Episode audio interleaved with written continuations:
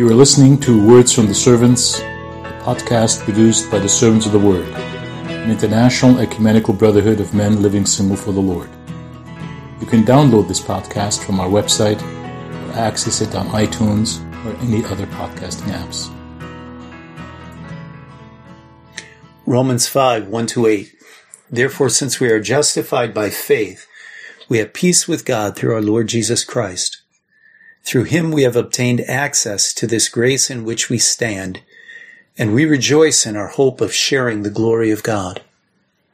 More than that, we rejoice in our sufferings, knowing that suffering produces endurance, and endurance produces character, and character produces hope, and hope does not disappoint us because God's love has been poured into our hearts through the Holy Spirit, which has been given to us. While we were still weak, at the right time, Christ died for the ungodly. Why, one will hardly die for a righteous man, though perhaps for a good man, one will dare even to die. But God shows his love for us in that while we were yet sinners, Christ died for us. Paul has been arguing in Romans that the righteousness of both Jew and Gentile comes through faith in Christ, not by keeping the Mosaic law, especially not through keeping the laws of diet and circumcision. He says, therefore, since we're justified by faith, justified here means reckoned as righteous, or perhaps righteous, made righteous. We're put in a good relationship with God. And since we are, he says we have peace with God through our Lord Jesus Christ. And peace here has the stronger and wider Jewish sense of the word, shalom, everything that makes for good relationship and right order in relationships. And he says, through Jesus Christ, we have obtained access to this grace in which we stand. Access to grace means access to the king's favor. Means we're in his favor. Obtaining access and standing are in the perfect. We have obtained access to this grace that we stand in. That means the perfect tense connotes a past occurrence that has present consequences. So we have obtained this grace already, which has ongoing consequences for us. And we stand now in this grace.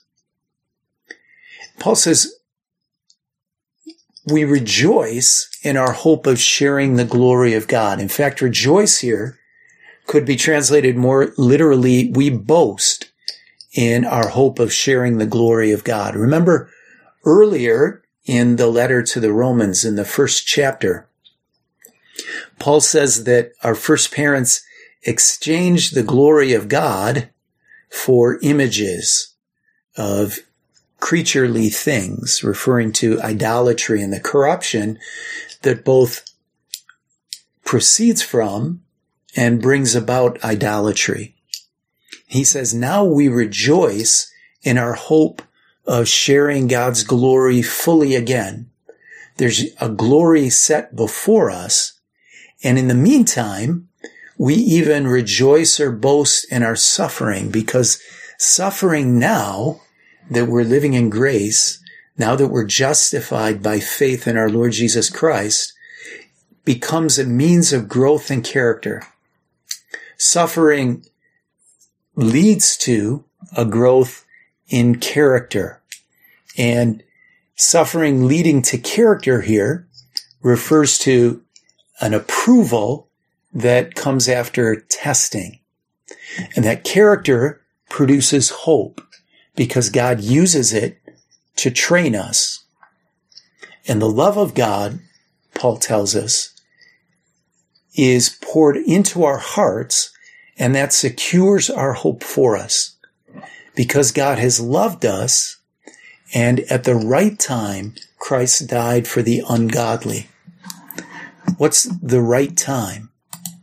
Well, the right time, of course, is when the time had fully come as Paul says in Galatians 4, at the very point in history where God ordained it to occur, but at the right time for us, while we were yet sinners, as Paul says elsewhere, while we were still weak, as he says here. It came at the right time for us because it came when we needed it. And all of us need this grace. All of us need the outpouring of the Holy Spirit that results from that grace, uh, the justification of the ungodly that comes to us through Jesus Christ. All of this is on the basis of God's love for sinners. And now God not only restores us, not only gives us access to his favor again, not only sets before us a hope, but he pours his own very love into us through the Holy Spirit, who is himself the love of God in person. This podcast was produced by the Servants of the Word, brotherhood of celibate men that is part of the Sword of the Spirit, an international ecumenical network of covenant communities. For similar and other content, visit us on servantsoftheword.org. If you liked what you listened to, please leave us a review on iTunes.